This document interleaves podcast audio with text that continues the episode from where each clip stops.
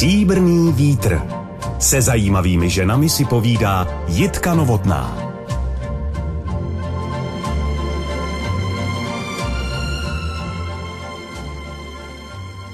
Pro tento výjimečný den, pro naše novoroční setkání jsem pro vás, milí posluchači, přátelé, chtěla připravit povídání se zvláště vzácným hostem.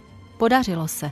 Ve studiu je se mnou dáma s charakteristickým hlasem a šarmem, herečka a operní pěvkyně, která vystoupila ve více než pěti tisících představení na pěti kontinentech. Oplývá nezlomnou vitalitou, svobodomyslností, pozitivní energií a věří v sílu čistého svědomí. Zároveň jsem si tak ovšem uchystala do jisté míry svízelné profesní okamžiky, protože ona dáma o sobě říká, že je nezdílný introvert. Už jen proto, že rodičovská výchova jí vštěpovala mnohá pravidla, z nichž jedno znělo mluv jen tehdy, když si tázána. Já tedy nechci být mučitelkou svému hostu. Každopádně paní Sonja Červená tázána bude, to vám mohu slíbit, a jí slibuji, že se pokusím, abychom chvíle ve studiu prožili co nejpříjemněji. Srdečně vás vítám. Dobrý den. Já vám děkuji. Paní Jitko, já vás ale opravdu předem upozorňuji, že jsem skoupá na slovo. To slovo skoupá je hrozně krásné. Za mých mladých let se tomu říkalo diskrece. Ale bohužel tohle slovo zmizelo z našeho slovníku. Já si myslím, že je to proto, že dnes si můžete vygooglovat každou indiskreci. Ale mlčet tady spolu diskrétně nebudeme, vidíte. Ale to by bylo krásné, já ráda mlčím, já se nenudím sama ze sebou. Ne. Co by na to řekli posluchači, kdybychom jim pustili hodinku ticha? Třeba by se radovali, ale vy se jedna z mála diskrétních moderátorek a proto jsem k vám přišla. Děkuji, moc si toho vážím. Dívat se dozadu, to je podle vás břemeno, tak se ano. budeme ohlížet minimálně. Mě teď bude zajímat všechno nové, všechno, co je na horizontu. Co jsou lákadla a radosti vašich současných dnů? Na co se s každým dalším dnem těšíte? Právě na tu samotu a na to, že zase budu mít čas psát, protože já raději píšu, než mluvím. A v tom psaní, tam si stojím za každým slovem a za každou větou, protože to je dobře rozmyšlené. Je málo lidí, kteří se vyznávají z lásky k samotě. Dokonce se za ní někteří i stydí, ostýchají se svěřit s tím, že jsou rádi sami. Co vám na ní voní? Já bych na to odpověděla takovou jednou moudrostí Jana Vericha. Kdo nemluví, ví. Kdo mluví, neví. To je pro moderátorku trošku smutný odkaz, já mluvit musím. Jen si to zapamatujte, Jitko.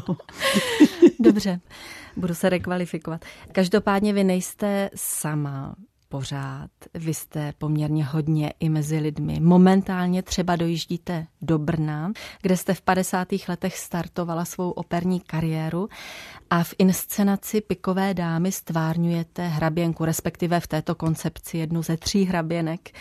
Premiéra se odehrála navzdory vašemu vážnému úrazu a operaci, které vás potkaly jenom dva týdny předtím.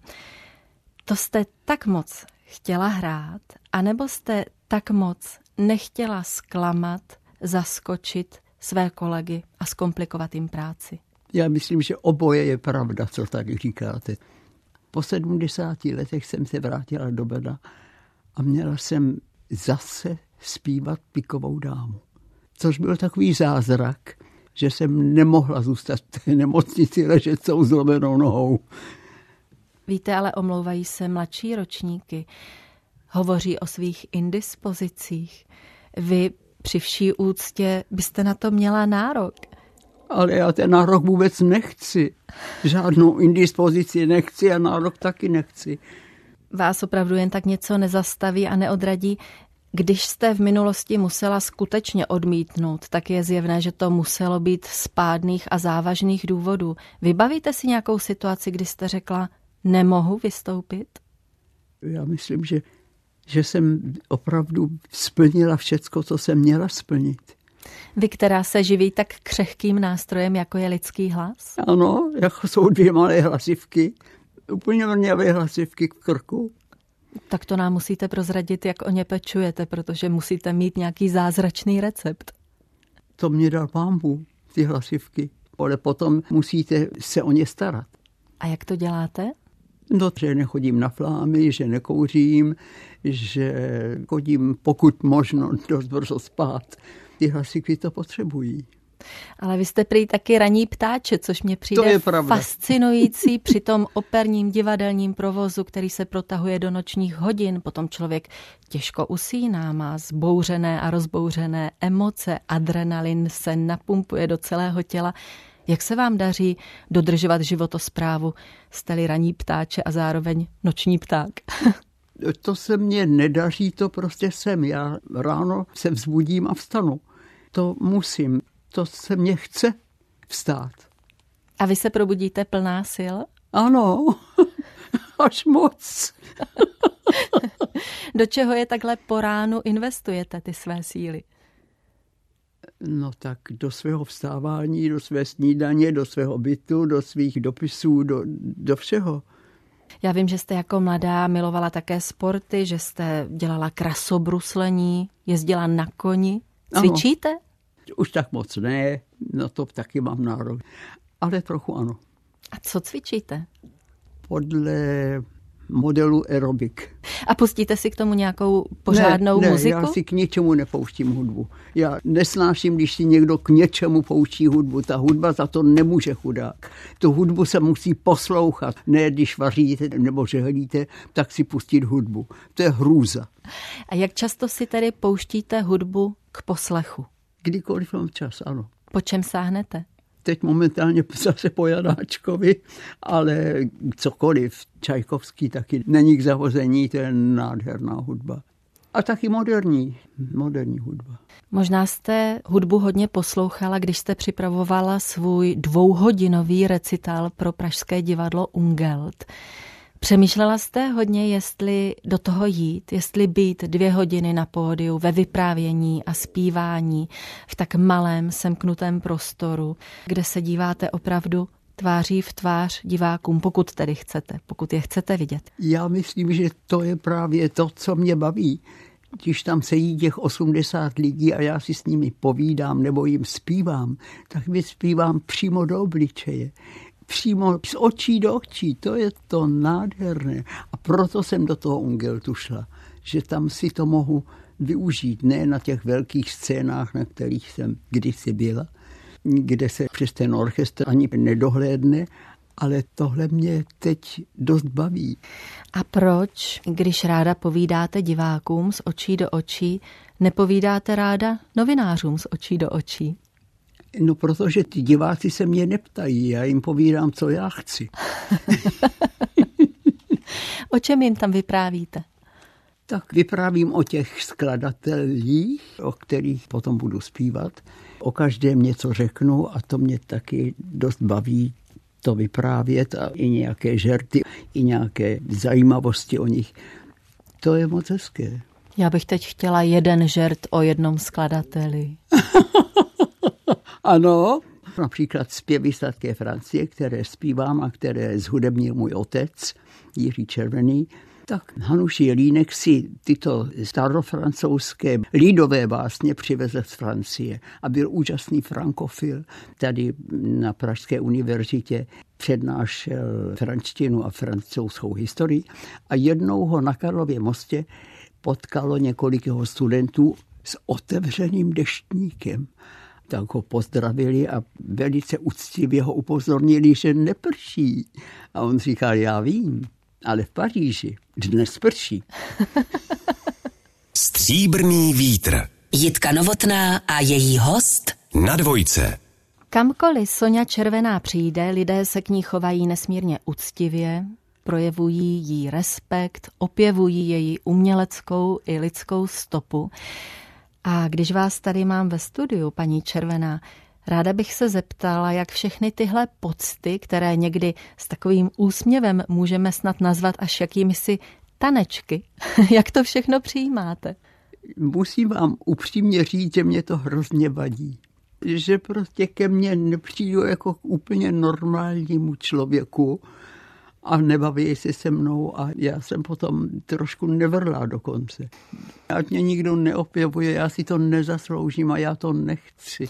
Tak o zásluhách bychom se mohli bavit dlouze, ale rozumím tomu údivu, protože vy jste pořád taková v duši mladá holka. Máte velmi svítivé, jasné oči a já si říkám, jestli se na ten svět v danou chvíli nedíváte opravdu tak překvapeně a nežasnete, proč tohle všechno všichni pořádají.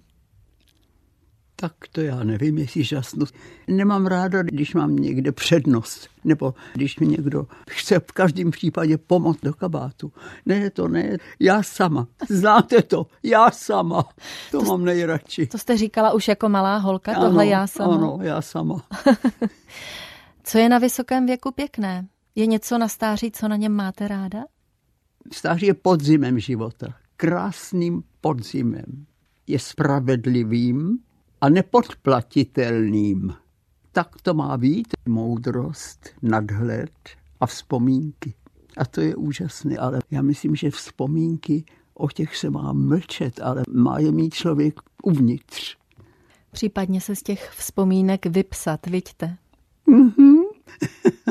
Vy se, už jsme to říkali mnohokrát, houževnatě bráníte rozhovorům Mimo jiné právě proto, že se označujete za psavce, což stvrzují vaše tři krásné knihy.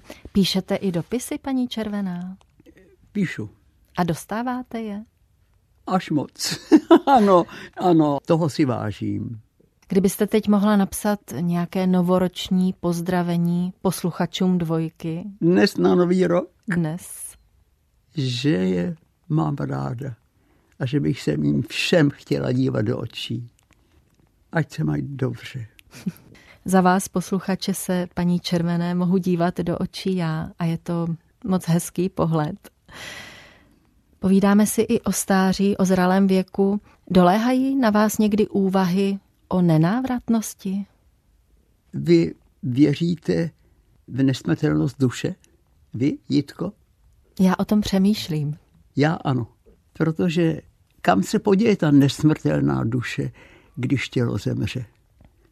Já například jsem přesvědčená, že já mám duši svého pradědečka v sobě a že ten mě chrání. Václav Červený, můj pradědeček, kterého jsem bohužel nepoznala, protože zemřel několik let předtím, než jsem se narodila. Ale to, co můj otec o něm povídal, to mě tak fascinovalo, že jsem o něm napsala knihu. A potom, když jsem několik desítek let byla v emigraci, jsem cítila nad sebou tu jeho oporu. On byl se mnou, on ke mně mluvil a já mám jeho duši. Ten váš pradědeček to byl úžasný člověk, výrobce a vynálezce žestových hudebních nástrojů, který má velký význam pro hudební svět 19. století. Kniha se jmenuje Můj Václav. Kromě toho, že vás takto pěkně opatroval a provázel lety emigraci mm-hmm. i těmi následnými, co z jeho odkazuje pro vás na nejvýš cené? Ten patriotismus jeho, Například v Hradci Králové, kde on začal s tou svojí opravárnou hudebních nástrojů, až se z něho pod několika desetiletích stal továrník a vynálezce hudebních nástrojů. Ale třeba založil v Hradci Králové Český Sokol. To bylo ještě za Rakouska. To mě fascinuje. On prý také mohl být povýšen do šlechtického stavu. Ano, ano, ano, ale to nechtěl vlastně. Proč ne? Protože on přišel s čamorou, to je takový národní kroj, a ten pán, než ho vpustil na to povýšení, tak říkal, musíte si vzít ale smoking. A on říkal, tak to ne, tak to já odejdu. Takže já nejsem fond červená, představte si. Také se někdy projevujete takto své hlavě? Ne, své hlavě ne, je to touha po perfekci. Já jsem ve znamení Pany, já jsem nesnesitelná perfekcionistka. Nesnesitelná. Hrůza. Váš tatínek, toho jsme ještě plně nezmínili, Ano. Jiří Červený, kabaretier, humorista, spisovatel, hudební skladatel, zakladatel kabaretu Červená sedma, divadlo miloval, ale maminka ta prý kulturu zrovna nevyhledávala. Nebylo z toho doma nějaké napětí? Tak na to já se nepamatuju, jestli mezi mými rodiči bylo nějaké napětí, to ne. Co se před dětma nedělalo, to opravdu nevím. Ale maminka už třeba tou školou, kterou vám vybrala školou pro hospodyňky, dávala dost zjevně najevo, že nevidí tu vaši cestu podobně jako vy. No to je pravda, ano. Tak ona chtěla, abych se bohatě vdala a abych měla takovou rodinu, jako má ona. Ona se ovšem potom rozvedla, takže zase to tam neklapalo. Ne, nepodporovala tu moji lásku k hudbě a k umění. To můj otec, ten mě vedl, ano. Váš tatínek vymýšlel i zajímavé aforizmy. Vybavíte si některé? Máte je určitě sepsané? Přepsané je nemám, ale tak například čím více komfortu, tím méně pohodlí. Nebo nejhorší je ten, co to s tebou myslí dobře. To je hrozný, když to někdo myslí dobře. Paní Červená, vy říkáte, že talent se na úspěchu podílí jen z poloviny a pak tam zbytek obstarají ta 3P, píle, posedlost a pokora. Od kdy tohle víte? Kdy jste na to přišla? Ještě jako studentka? Ano, když jsem studovala zpěv a potom jsem šla do povolání, do opery, tak to mě bylo jasné, že jenom ten hlas a ty hlasivky, že to neutáhnou. To musí být opravdu silná vůle, ta 3P. A co takový rarášek, jako je tréma, ochromující tréma? To znáte? Je, na trému já trpím. Ne, netrpím, netrpím. Já mám trému, ale je to taková hodná tréma. Ona mě má ráda a já mám ráda jí. A ona mě vynese ještě do vyšších výsledků. Nikdy vám neublížila, nikdy se neproměnila Ne, v zákeřnou ne, trému. Ne, to bych nedopustil. to je pak kdo z koho. Ne, tréma je něco úžasného. To si zkusím pamatovat. Co to je vůbec tréma? To je pocit odpovědnosti, co říkáte? Určitě. A u mě je to snaha po dokonalosti, po perfekci. No a nemůže se proměnit tahle snaha někdy v křeč? Mně se to stává. Když chci být hodně dokonalá, tak se mi to může i zvrátit. To neznáte? Ještě ne. Paní Červená, Ještě ne. vy toho máte strašně Ještě moc ne. před sebou. Ještě ne. Vy jste začínala v Brně, pak jste přes východní Berlín a následnou emigraci doputovala na světová jeviště. Teď už samozřejmě hovořím o světě operním, protože začínala jste, jak známo, v osvobozeném divadle Voskovce a Vericha jako Káča Maršálková v divotvorném hrnci. Proč jste vlastně chtěla do opery? To byla moje fixní idea, moje přání od malička zpívat v opeře. Protože já jsem často chodila do Národního divadla a říkala jsem si, ano, tam já takhle budu stát na operním jevišti.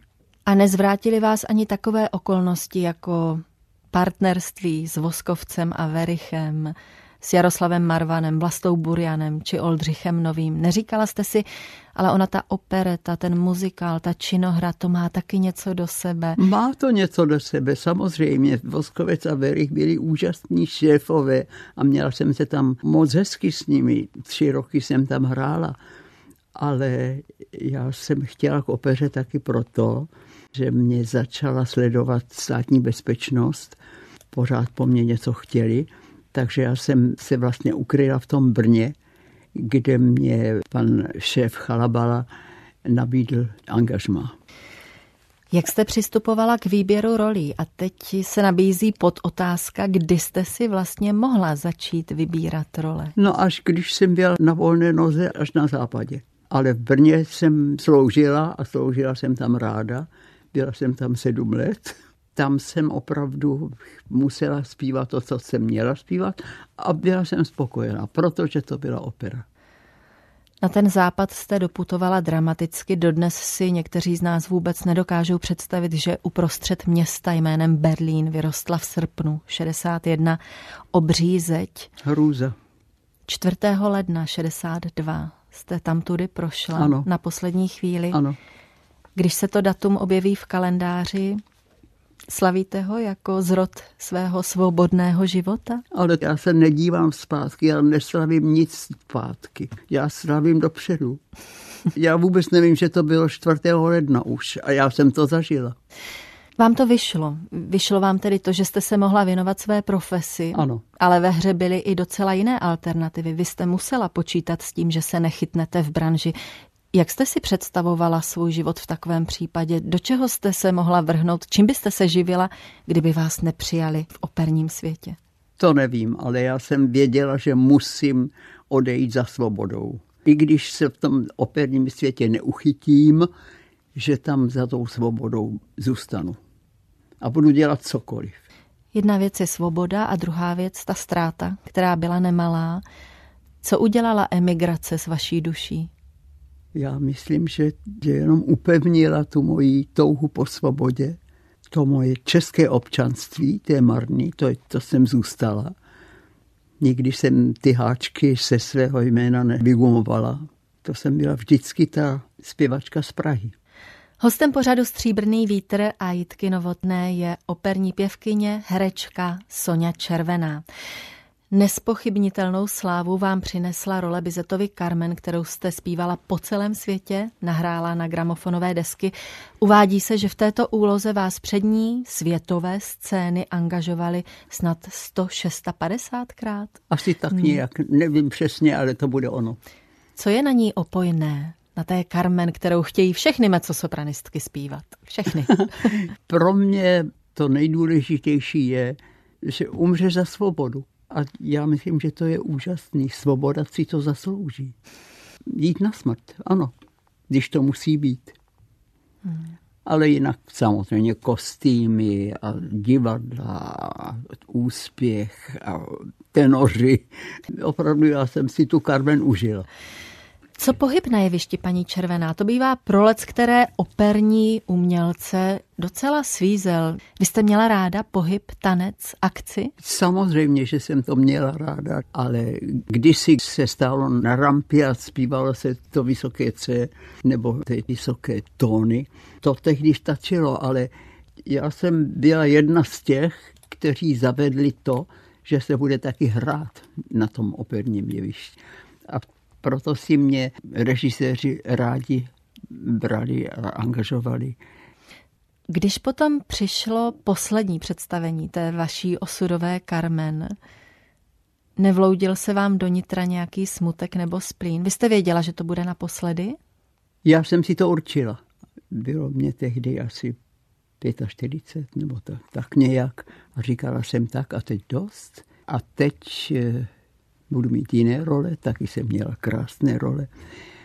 A tu Carmen jsem opustila, ani slzu jsem neuronila, protože zase si to zaslouží ty mladší zpěvačky, ať se na tom otrkají a ať si to užijí, jak jsem si to užila já.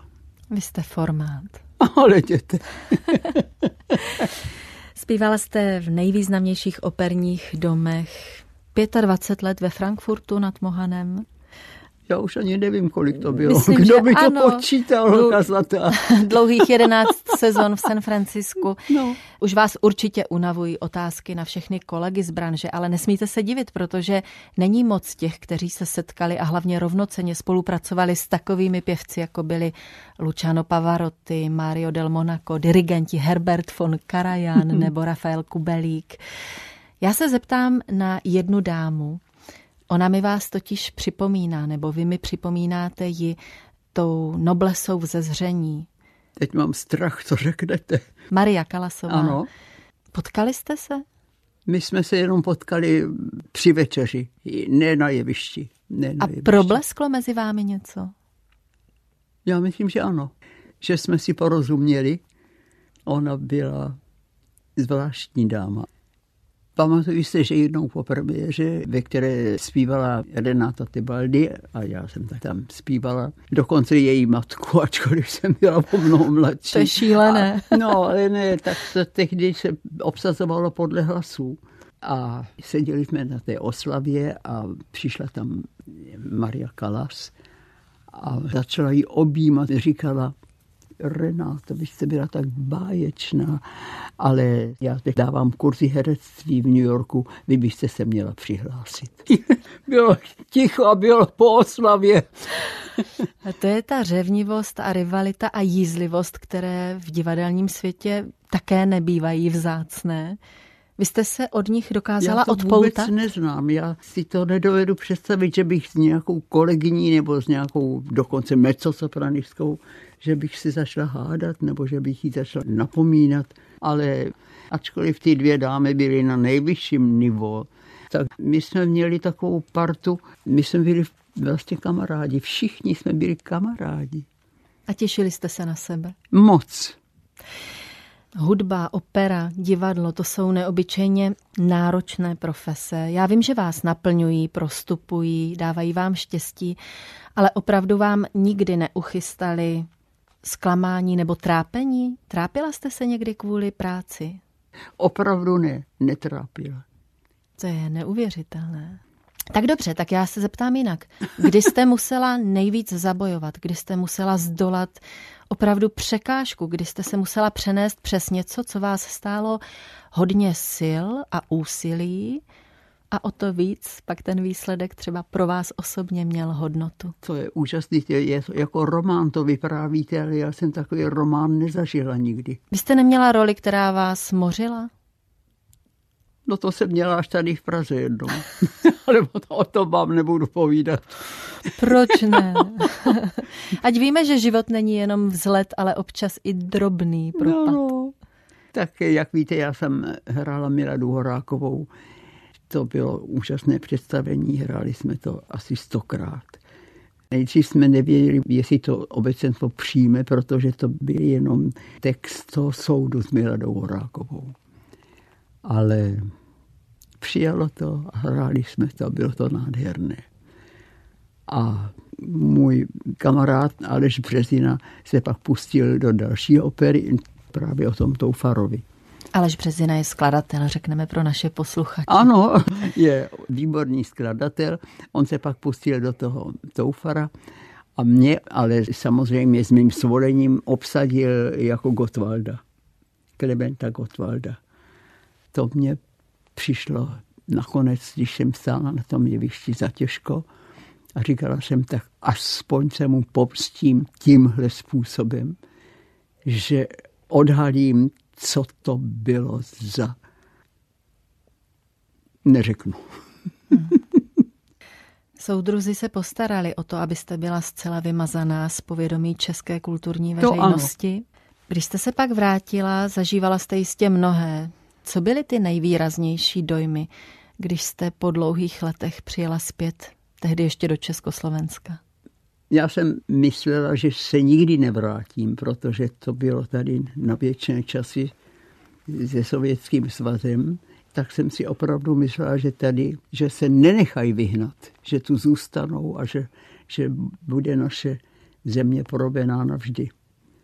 Takže to byla velká radost, když jsem se mohla vrátit, směla vrátit.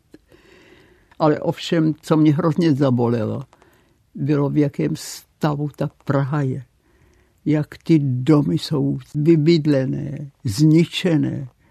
Já jsem se chtěla vrátit do té své Prahy, ale ta Praha byla úplně umořená. Jací byli lidé? Byli také umoření? Byli, byli umoření. Ti, kteří buď chtěli nebo museli, ti lidé byli utrápení, ano. Jak se vám jeví Češi dnes? Tak za těch 30 let to trápení vymizelo, ale měli bychom si pamatovat, aby se to už nikdy nevrátilo. O to vás moc prosím. Netočme se na ten východ, prosím vás. Stříbrný vítr. Jitka Novotná a její host na dvojce.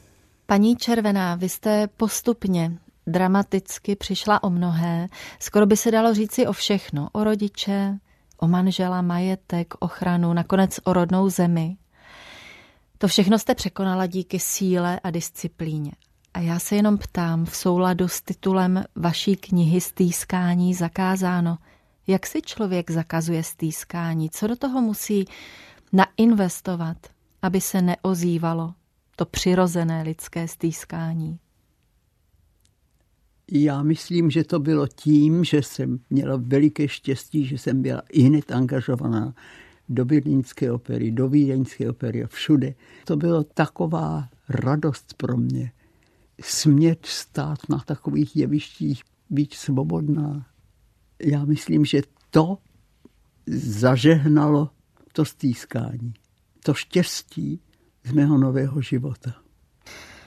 A nemá ta schopnost potlačit některé smutky i takové jisté stinné stránky, že třeba přidušuje nějaké přirozené projevy, emoce, čiré radosti? Necítila jste se na té duši trošičku rozbolavělá? Nikdy. Dobře. Já tu vaši sebedisciplínu a věcnost velmi obdivuji. To je impozantní, nezvyklé, vzácné. Jakou roli ve vašem životě hraje přátelství? Mám veliký respekt před přátelstvím, ale vím, že člověk musí umět pustit. Ani přátelství netrvá věčně. Nic netrvá věčně. A musíte to umět odhadnout. A když někdo namítne, že je to jako odvržení přátel, určitě se takový najdou. No jistě, ale když jeden z těch přátel si uvědomí, že, že to přátelství končí, tak ten druhý už si nemůže. To nejde. Třeba si to uvědomí oba. Já jsem měla mnoho přátel a takhle se mně to stalo. Buď to jeden řekne, tak dost, anebo si oba řeknou, tak proč? Proč ještě? Co bývá příčinou těch konců? To nemusí být zřejmě tak silné věci, jako je ne, zrada nebo zklamání. Ne, určitě ne. Já myslím, že je to spíš vnitřní záležitost. Přežití? Tak nějak, ano. Tak tohle říká nevšední a vitální žena, která se dobrovolně rozhodla věnovat všechny své síly umění. Vy jste s tím zvolila zároveň svobodu, prostor na tvorbu, nezávislost a také samotu. Opravdu jste jí... A žádný rodinný život. A opravdu jste toho nikdy, nikdy nelitovala? Je to asi hrozné, když řeknu nelitovala. Jste to vy? Mohu se vás zeptat, paní Červená, jestli si dnes ještě někdy vzpomenete na Františka Slabého? Tak to ano. Pojďme říct, kdo to byl. To byl můj manžel. Byli jsme tři roky probdaný. Ve 40. letech? A jednoho krásného dne, když ho přišli zatýkat, státní bezpečnost, tak on byl varován a za několik dní za mnou přišel úplně tajně a řekl, odcházím na západ, pojď se mnou. A já jsem tady měla tu svoji matku, která se vrátila z koncentračního tábora. A já jsem měla Voskovce a Vericha, kde jsem hrála každý večer. Ti by museli přestat hrát, já nevím, co by se stalo. To jsem nemohla udělat. A já jsem řekla, dobře, jdi, jdi, já přijdu za tebou. Oba jsme věděli, že to nemůže trvat věčně, že to musí jednou skončit. Tahle hrůza, co se u nás děje. A že se brzo uvidíme. A už nikdy jsme se neviděli. A vy jste o něm neměla potom už žádné zprávy? Nikdy. Já vůbec ani nevím, jestli třeba ho nezabili na tom přechodu, nebo jestli se dostal ven, nebo jak se dostal ven, nevím. A co dělají ty nezodpovězené otázky s vaší myslí a duší? Poletují tam někde? Já nevím, já myslím na něj, ale nehlodá mě to. Musíte umět pouštět i některá témata. Tak, to jste řekla hezky. Ještě jednu otázku, takovou osobnější, jestli dovolíte. Kolik místa jste ve svém životě vlastně vyhradila pro lásku? 30 let. To byl ten pán z ostrovní země? Ano. A když si zakazujete to stýskání, Nepouštíte ho tematicky aspoň k tomuto člověku, se kterým jste byla vůbec nejblíž k založení rodiny? Ani po něm se vám nestýská? Já myslím, to, to slovo stýskat mám asi někde úplně v jiné kategorii. Samozřejmě, že si na toho milence vzpomenu, se kterým jsem žila 30 let. Ale stýskat? Proč? Nebo co si tím pomohu? Já myslím, že stískání mám úplně někde jinde uloženo. Paní Červená, vy, která máte velmi střízlivý vztah k věcem a také k citům, řekla bych, ku podivu jste ochotná vrhnout se do sbírání jistých předmětů, jejichž ústředním motivem je husa. Obrázky, sošky. Ano. Jak tohle vzniklo? Já myslím, že husa je takový český pták. Český pták. Možná to bylo to moje stýskání, že jsem ty husy tam sbíral. A ty si sebou vozíte po celém světě? Ne, já už jsem to zrušil. No ano. Pustila jste už i ty husy. pár krásných hus, ale těch 120 objektů už jsem zrušil. Vy jste v roce 2018 získala osvědčení o pojmenování planetky, která teď nese jméno Červená. To je osobitá podsta. To je krásná podsta, ano. Tak tu jste vzala na milost, ta vám nevadila? Naopak. Já jsem pořád toužila po nějaké stopě, kterou bych tady zanechala. Uh-huh. A to je ta stopa. Ale vy jste nechala stopu uměleckou. No dobře, ale to, to všecko přejde. Za pár let, za pár desetiletí to všecko přejde, budou jiní šťastní. To není stopa. Tak ta planetka je nejvíc, co zanecháváte světu? Já myslím, že ano. co vás teď naplňuje štěstím? Za co cítíte ve svém životě hluboký vděk? Podívejte si, v tomto roce mě bude 95. To je já krásné číslo. Nemůžu věřit, když se na vás dívám. A já jsem za to velmi vděčná, velmi šťastná. Do kolika byste tady chtěla být? Ne, já to nevím. To nevím. To Ale pořád nevím. vás to všechno obrovsky baví, zajímá a jste dychtivá po každém dalším Až dní? moc mě to zajímá. Co považujete za největší metlu lidstva? Protože o tom taky určitě přemýšlíte. Co nás drží zpátky, co nám ubližuje, v čem bychom měli být obezřetní?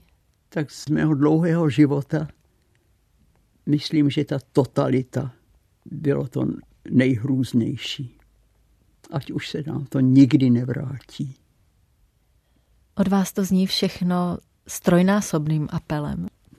Paní Červená, budeme se loučit v tomto našem svátečním čase. Mohla bych vás závěrem požádat, máte nějaké životní krédo? Že pro mě je nejdůležitější čisté svědomí a že o to se snažím celý život nezalhat, nezranit, neurazit, neoklamat. To jsou takové čtyři věci. Tak to je to jediné moudro, to moudro, které bych vám tady ráda zanechala. Říká operní pěvkyně a herečka Sonja Červená, od které jsem také jednou slyšela kouzelnou větu. Nikdo nemá právo znečišťovat životní prostředí svou špatnou náladou. Já vám děkuji za tu krásnou náladu, kterou jste vnesla do dnešního vysílání. Buďte zdravá a nadále šťastná. Nasledanou. Děkuji vám, Jitko, děkuji vám.